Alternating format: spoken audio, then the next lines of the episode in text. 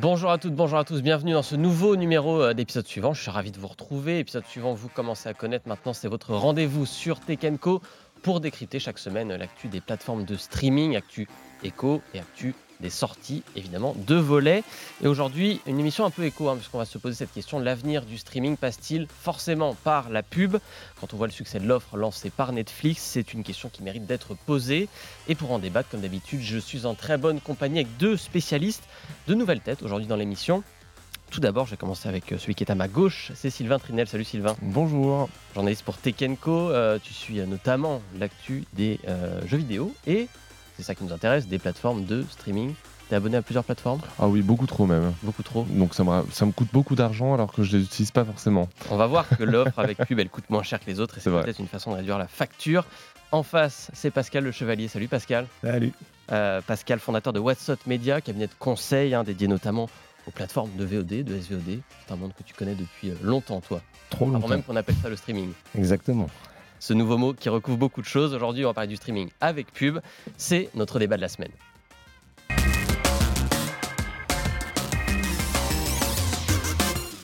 On en parlait déjà un peu la semaine dernière dans la précédente émission. Les plateformes de streaming ont beaucoup augmenté leurs tarifs en 2023, que ce soit les plateformes évidemment américaines, on en parle beaucoup, Netflix, Disney+, Prime Video. Ça va continuer ces augmentations cette année. Mais en parallèle, toutes ces plateformes se défendent en disant « Mais voilà, nous lançons des offres moins chères ». Avec pub, des offres qui ont un différentiel de prix parfois assez marqué, aussi moins d'options, ça fait partie du contrat. Et il faut accepter évidemment de regarder de la pub comme quand on en regarde à la télé ou sur Internet. La première plateforme à franchir le pas, comme souvent, c'est Netflix. C'est en novembre 2022. Le géant du streaming a récemment dévoilé quelques chiffres lors de ses résultats annuels. Plus de 23 millions d'abonnés à l'offre qui s'appelle désormais Standard avec pub. Ça fait un peu plus d'un an que cette offre a été lancée. Donc 23 millions, ça représente à peu près un tout petit peu moins de 10% de l'ensemble des abonnés de Netflix. En un an, c'est déjà pas mal. Et surtout, Netflix nous dit qu'un tiers des nouveaux abonnés qui s'abonnent aujourd'hui optent pour l'option avec pub. Comme quoi, effectivement, cette offre, elle a un intérêt. Sylvain, peut-être pour commencer, on va rappeler qu'est-ce qu'il y a dans cette offre. C'est quoi cette offre Standard avec pub que Netflix met en avant aujourd'hui ? Alors c'est une offre qui a évolué avec son temps depuis son lancement initial. Donc déjà effectivement tu le disais, il y a de la publicité. Donc il y en a au début et au milieu du programme. Sachant qu'en plus de ça, en 2024, Netflix prévoit de récompenser entre guillemets les personnes qui binge-watch les séries, qui regardaient plusieurs épisodes à la suite, en réduisant le nombre de publicités. Et à côté donc ce qui est associé à l'offre, ça va être un écran, voire deux en fonction des plateformes de SVOD, et puis de la 1080p au grand maximum, pas de HDR, pas de Dolby Atmos, ce genre de fioritures. Ouais, donc une offre simple, efficace, pas forcément pour les puristes de la VOD qui aiment la belle image, mais une offre qui fonctionne, j'ai dit déjà 10% des abonnés Netflix. Pascal, est-ce qu'on peut dire que Netflix a réussi son pari en à peine un an ? Bah oui, parce qu'en plus de ça, Netflix, pour l'instant, n'a déployé son offre publicitaire que dans 12 pays. Donc, il y en a 190 au total, donc tout reste à venir. Et puis, de toute façon, quand Netflix communique sur ce qu'ils font, forcément, c'est un succès. Donc, on ne peut pas aller vérifier les chiffres. Il faut toujours être précautionneux. C'est le problème avec les géants américains. Tout à fait. Beaucoup de choses. Mais en tout état de cause, oui, il y a énormément de personnes qui souscrivent à cette offre-là pour plusieurs raisons. Puisque évidemment on est rentré dans un espèce de tunnel inflationniste qui fait que les gens sont obligés d'arbitrer et donc ils ont accepté de manger de la publicité et donc le streaming se rapproche de la télévision finalement. Tu l'as dit, contexte inflationniste, spirale inflationniste des plateformes. Il faut parler du prix de cette offre standard avec pub. 5,99 € par mois, c'est 7,50 € de moins que l'abonnement le moins cher sans pub, que l'abonnement standard, et c'est beaucoup moins encore que l'abonnement premium de Netflix. C'est quand même énorme ce différentiel, il est là finalement, peut-être le succès plus que le fait qu'il y ait de la pub, c'est que c'est quand même très très peu cher par rapport au reste du marché, non ? Ce qu'il faut savoir, c'est que les plateformes disposent d'énormément de données, et en particulier toutes les données qui sont relatives à la sensibilité au prix. Donc s'ils sont positionnés à 5,99 €, c'est que forcément ils savaient qu'il y avait un décrochage dès qu'on passait cette barre. Ils auraient pu être aussi à 4,99 €. Après ça, c'est des calculs qu'ils doivent faire pour voir à quel moment ils perdent ou ils rentabilisent au maximum. Et donc forcément, 5,99 €, ça reste un prix psychologique très intéressant. D'autant plus que je rappelle qu'aux États-Unis c'est 6,99 $, mais que l'offre la plus chère est à 22,99 €. En France, on est encore à 19,99 €. Donc forcément, l'écart va continuer de se creuser au fur et à mesure que les annonceurs vont arriver et que le chiffre d'affaires publicitaire va se densifier. Est-ce que c'est une offre qui, quand même, peut-être va augmenter de prix, vu que Netflix augmente régulièrement tous ses tarifs? Est-ce que c'est une offre qui a vocation à rester à ce prix plancher, où on peut envisager peut-être dans les années à venir qu'elle soit à 7, 8 Ah oui, complètement. Je pense qu'effectivement, tu parlais de spirale inflationniste. Clairement, elle sera présente à un moment donné dans l'offre avec publicité. 5,99, c'est à peine moins cher que qu'au lancement initial de Netflix en France. Ouais. Donc quand on se remémore ça, je crois que c'était 7,99€. Ouais, ça fait un peu mal de regarder les prix. Voilà, il ne faut pas les regarder. Mais je pense qu'effectivement, à un moment donné, on va arriver à, je ne sais pas, effectivement 7-8€ grand maximum pour avoir de la publicité, parce que tout simplement, en tout cas c'est la justification de Netflix, les coûts de production augmentent et donc il faut qu'ils répercutent à un moment donné ça sur les abonnés. Il y a une chose aussi qui est super intéressante là-dedans, c'est que on constate que les abonnés de Netflix sont beaucoup plus enclins en fait à s'abonner à cette offre-là avec publicité que Disney+, qui voit en cette nouvelle offre un moyen de se sauver chaque trimestre pour voir son nombre d'abonnés augmenter. Heureusement qu'ils ont une offre avec publicité, parce qu'on avait vu, juste avant qu'ils lancent l'offre avec pub, le nombre d'abonnés avait baissé pour Disney+. Oui, ça fait partie des stratégies que mettent en place les plateformes aussi depuis un an, que ce soit la fin du partage de comptes, la pub, etc., pour essayer de rattraper une audience qui s'éparpille. Si on s'intéresse aux pubs en elles-mêmes sur cette plateforme, on s'est renseigné du côté Tech&Co, on a appelé Netflix tout simplement pour leur demander un peu quoi ça consistait. Donc on est sur des formats de 10, 15, 20, 30, 60 secondes. Pour un annonceur qui veut mettre de la pub, peut tout faire quoi. Bah, c'est les formats traditionnels de la télévision. Netflix n'a rien inventé. La seule vraie différence, c'est le mode de calcul, la valorisation de la publicité. Puisque je rappelle qu'en télévision, on calcule avec du GRP, Gross Rating Point, qui est une mesure qui fait couverture par répétition, c'est un peu technique. Et puis sur Internet, depuis toujours, c'est au CPM, c'est au coût pour 1000 utilisateurs touchés. Et donc, ils ont adopté exactement les mêmes standards que la publicité télévisée. Et c'est là où je ne suis pas tout à fait d'accord sur le prix. De toute façon, s'il y a un plafond, ça sera 9,99, parce qu'on ne pourra jamais aller au-dessus. Oui, c'est ça. Par contre, il ne faut pas oublier qu'ils sont des petits rookies en termes de pub, et que le marché publicitaire, en particulier aux États-Unis, est très très dynamique. Et l'objectif des streamers, c'est d'aller capter de la pub chez les annonceurs qui viennent de la télé. Donc il faut qu'ils restent très très agressifs en volumétrie, parce que s'il n'y a pas la volumétrie, vous ne pouvez pas avoir des tarifs intéressants. C'est pour ça qu'ils sont à un prix très très bas en ce moment. Et donc ils adoptent tous les standards de la télé, et pour ceux qui achètent de l'espace, finalement ça devient quasiment identique. Si on regarde les chiffres d'un point de vue plus consommateur cette fois, c'est à peu près 4 minutes de pub pour 1 heure de programme sur Netflix. Ça, par contre, c'est beaucoup moins que la télé quand même. Alors, c'est moins que la télé, mais aujourd'hui, d'abord, c'est difficile à mesurer. Il faut savoir qu'il y a un point à prendre en considération chez les streamers. C'est la pige, c'est-à-dire qu'est-ce qui est diffusé, comment, qui suit tout ça.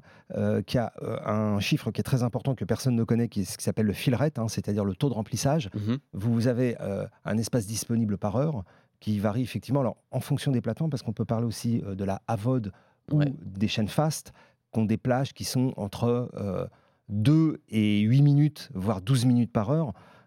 C'est difficile de trouver des plateformes qui remplissent les 12 minutes, donc 4 minutes, ça semble être une bonne moyenne pour l'instant. Mais si plein d'annonceurs frappent à la porte, forcément, ils augmenteront cette durée. Oui, ça c'est pareil. C'est peut-être comme le prix, ça commence à 4 et puis après peut-être que ça passera à 6, 7, 8. Sachant qu'en plus de ça, les abonnés de Netflix, à la base, vu qu'ils s'étaient abonnés pour éviter la publicité à la télévision, je pense qu'ils ont un niveau de patience vis-à-vis de la publicité qui est beaucoup moins grande que on nous impose de regarder la publicité à la télévision, parce que c'est sur un programme qui est sur un temps donné, que l'on ne peut pas forcément rattraper, etc. Là, Netflix, si on n'est pas content, on se désabonne et en fait, on va ailleurs. Oui. Parce que, tout simplement, on n'a pas envie d'avoir autant de pubs. C'est-à-dire qu'aujourd'hui, je crois que c'est 8 minutes, 9 minutes par heure à la télévision. On peut aller jusqu'à 12 minutes par heure glissante. Il y a un point, c'est important, c'est que tout ça, aujourd'hui, c'est sous le radar. C'est-à-dire que l'ARCOM n'a pas encore mis son nez dans la réglementation, aussi bien sur les secteurs interdits que sur les publicités, par exemple, destinées aux enfants, etc. Donc la publicité, c'est un sujet vraiment très touchy. Ouais. Donc il y a des choses qui vont se produire et donc ça pourrait éventuellement aussi freiner les ambitions de certains acteurs, de voir que quand il faut appliquer la réglementation, c'est quand même vachement moins drôle. Ouais. Et ce qui pose d'ailleurs pas mal de problèmes aux chaînes de télé. Je rappelle la publicité pour la distribution, la publicité qui était longtemps interdite, par exemple, pour le cinéma. Tout ça fait qu'aujourd'hui, Internet s'est engouffré dans ces secteurs qui ont beaucoup d'argent, et donc ils en profitent jusqu'à temps que la réglementation les rattrape. Tu le disais, Pascal, en plus, il y a un vrai marché à prendre, et Netflix a encore un, lilliputien, on va dire, peut-être pas encore, mais en tout cas un tout petit acteur.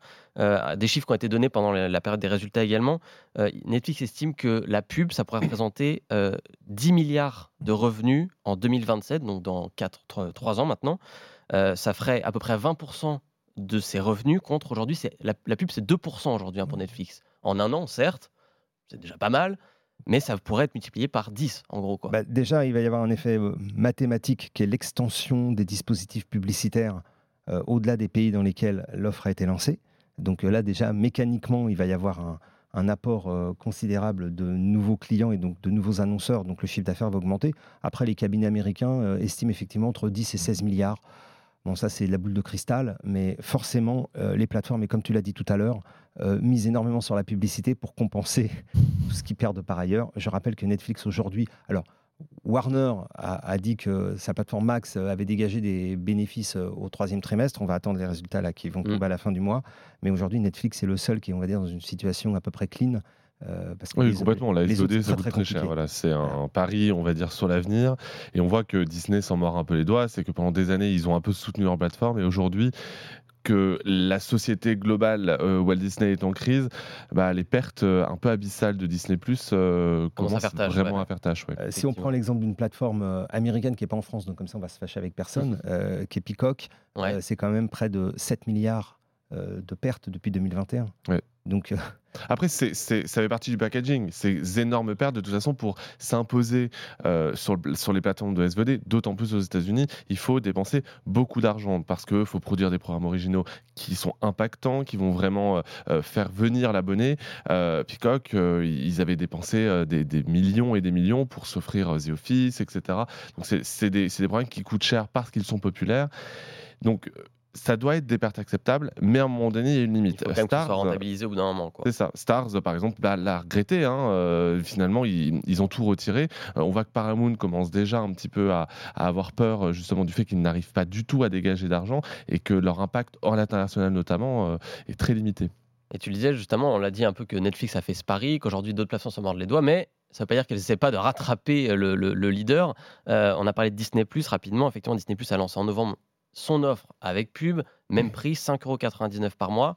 Là, pareil, Disney nous communique des données, bon, on ne peut pas trop les vérifier, mais en tout cas, la moitié des nouveaux abonnés opteraient pour cette option avec pub. Donc, ça voudrait dire qu'il y aurait aussi la même attente du côté du public de Disney+. Et les suivants, logiquement, c'est Prime Video, le 3e gros acteur. L'offre avec pub qui vient d'être lancée aux États-Unis, là, ça y est, devrait arriver en France peut-être en avril, voilà, c'est des rumeurs, pour l'instant il n'y a pas de date exacte. Est-ce que ça veut dire que, de toute façon, toutes les plateformes vont y passer et qu'on n'aura pas le choix, que dans peut-être 1 an, 2 ans, aller pour certaines plateformes, tu auras de la pub partout de toute façon?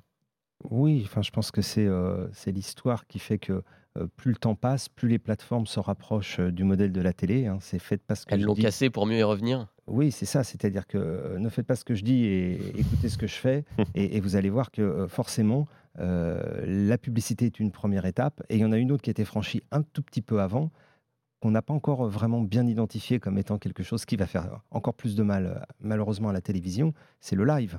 Et aujourd'hui, Amazon a déjà mis les pieds dedans. Ils diffusent des compétitions sportives. Et plus le temps va passer, plus ces gens-là vont aller vers du live sur des événements bien spécifiques, hein, c'est-à-dire fédérateurs, mondiaux, etc., avec beaucoup d'argent à la clé. Et donc, on sera proche d'un modèle télévisuel, finalement, qui était quelque part quand même quelque chose qui est, depuis 50 ans, incontournable, que les streamers ont essayé de casser et finalement...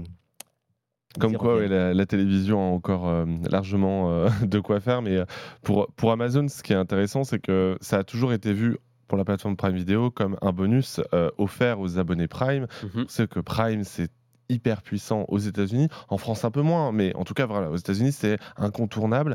Donc Prime Video était toujours vu comme pas la cinquième roue du carrosse, mais voilà, la cerise sur le gâteau. Donc l'arrivée de la pub en fait paraît plus logique sur Prime que par exemple sur une plateforme comme Apple TV où là il n'y a pas un back catalogue comme on peut l'avoir sur les autres plateformes. Et donc si Apple arrive en disant voilà il y aura de la pub avant nos programmes, ça va être compliqué à avaler pour les abonnés qui ne peuvent en fait qu'avoir les programmes produits par Apple directement. On est quand même dans un système où ces gens-là ont pris une place fantastique. Le CNC a publié récemment une étude dans laquelle, suite à des mesures qu'ils font avec des cabinets spécialisés, ils ont donné des indications sur les portefeuilles d'abonnés des 3 services qu'on a cités. Donc Netflix aurait dépasser les 12 millions d'abonnés en France. Amazon sera à plus de 7 millions et Disney+, aux alentours de 4. Mais quand on fait la somme des trois, sachant que beaucoup de gens ont des multi-abonnements, forcément, ça redescend un peu le chiffre, mais ça devient considérable. Je rappelle qu'une société comme Canal+, aujourd'hui, doit tourner aux alentours de 4,5 millions ou 4,6 millions en France. En France. Oui, je ne parle pas les chiffres. Donc, voilà, c'est des gens qui sont devenus extrêmement puissants.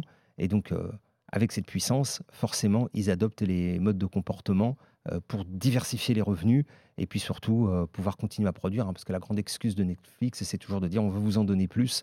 Et pour vous en donner plus, c'est pour vous qu'on vous met de la pub. Quoi. Ah oui, c'est pour vous qu'on monte les prix, c'est pour etc. Votre bien. Sachant qu'en plus de ça, la réglementation a fait que, notamment en Europe, où il fallait produire des programmes originaux en fonction des pays. Et donc ça a été des surcoûts que n'avaient pas forcément anticipé les plateformes de SVOD. Donc quand Netflix ou Paramount, etc. doivent produire en France, c'est compliqué, ça coûte cher. On le sait, produire en France, ça coûte cher. Donc c'est des coûts supplémentaires et ça, à un moment donné, il faut les répercuter sur les abonnés. Prime, si j'ai bien suivi le lancement de la vidéo aux États-Unis, a opté pour une formule un peu différente, c'est-à-dire je vais copier Netflix, pas aller jusqu'au bout du truc. La pub, c'est d'office, c'est dans l'abonnement de base, il y a de la pub. Et en revanche, si vous voulez pas de pub, il faut payer plus. Alors c'est à peu près la même chose, on va pas se mentir. Mais la logique pour le consommateur, elle est un peu différente, parce que c'est un moyen de faire passer la pilule de... Alors, je pense que la motivation quand même première des abonnés historiques de Prime. Je précise juste que c'est supplément de $3 pour ne pas avoir de pub. C'était le shipping et le delivery, quoi. C'était, on achète des produits. Enfin, faut voir aux États-Unis pour ceux qui ont le bonheur de pouvoir voyager un peu. Amazon, c'est jour et nuit, quoi. C'est-à-dire qu'on utilise Amazon toute la journée. On veut un t-shirt, on va sur Amazon. Enfin, c'est voilà. Et donc les gens sont vraiment abonnés à ce service-là. Et donc par ailleurs... C'est pas comme s'ils allaient s'en débarrasser juste pour $3. Voilà, la destination principale ou primaire, c'est pas Prime Video, c'est Amazon en tant que tel. Et après, il y a le servicing derrière. Je rappelle qu'il y a de la musique, qu'il y a les bouquins, qu'il y a plein de choses, les Kindle, etc. Et donc aujourd'hui, Amazon s'est dit, j'offre au plus grand dénominateur commun, je les oblige à bouffer de la pub, parce qu'il faut rappeler aussi qu'Amazon réalise de chiffre d'affaires très très important en matière de pub, ils sont déjà experts dans ce domaine-là, et donc de dire ceux qu'on ne veut pas, on les fait payer $3 de plus et tout ira bien. Et puis un utilisateur qui s'abonne à l'offre publicitaire rapportera toujours plus d'argent qu'un utilisateur qui s'abonne à un format plus premium sans publicité. Évidemment, et en termes de données, justement, ce que n'ont pas les chaînes de télé, c'est les données, mais à foison, notamment de Netflix, sur ses abonnés. Ils peuvent savoir exactement ce qu'ils regardent, quels sont leurs goûts, et donc derrière donner aux annonceurs le plus de détails possible pour encore mieux les cibler. C'est une puissance qui est incommensurable quand on voit les données proposées aux chaînes de télé qui sont basées sur les données médiamétrie, et on sait à quel point... Ça nous donne un écho avec ce qui s'est passé en France avec le lancement de TF1 Plus, qui justement, en lançant une plateforme de streaming un peu différente de celle de son replay, va peut-être pouvoir aller chercher ce ciblage qui manque à sa télé linéaire, peut-être. J'espère, en tout cas. On leur souhaite. On leur souhaite. Et en tout cas, ça, voilà, on est un peu obligé de s'y habituer. Il va falloir se remettre à regarder des pubs. Voilà, si la télé d'avant vous manque, elle revient. Elle n'est pas partie très longtemps. En tout cas, nous, il n'y a pas de pub pendant l'émission. Il y en a avant, il y en a après, mais il n'y en a pas de pub dans épisode suivant. Donc, on va enchaîner tout de suite avec notre deuxième partie. C'est les séries de la semaine.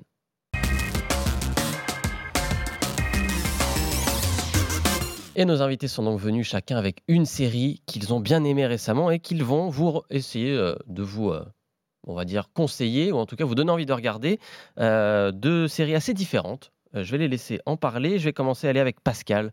Pascal qui nous a apporté une série du catalogue MyCanal, série Love and Death, c'est le nom. Série à la base HBO, il me semble. Voilà, c'est une série HBO. Donc aujourd'hui, c'est difficile de retrouver les programmes HBO. Où sont les programmes HBO en France ? On ne sait plus où ils sont. Donc je rappelle qu'ils sont à la base dans le pass Warner.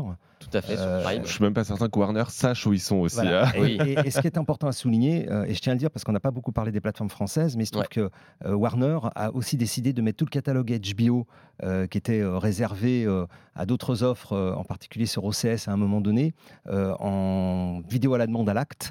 Et donc par exemple un site comme Viva, qui est le site de Vidéo Futur, donc vous connaissez tous, aujourd'hui propose Love and Death à l'acte. On peut acheter l'ensemble de la série, et donc c'est aussi une occasion pour les plateformes françaises de vivre avec des programmes et de pouvoir promouvoir les programmes américains, même si on a de très très bonnes séries aussi Et ce qui nous permet au passage de nous rappeler les bons souvenirs qu'on a avec Vidéo Futur, pour tous ceux qui avaient l'habitude de louer. Oui, alors Vidéo Futur aujourd'hui est devenue une plateforme, et donc les vidéoclubs sont fermés, parce que c'est aussi l'histoire de la vie, hein.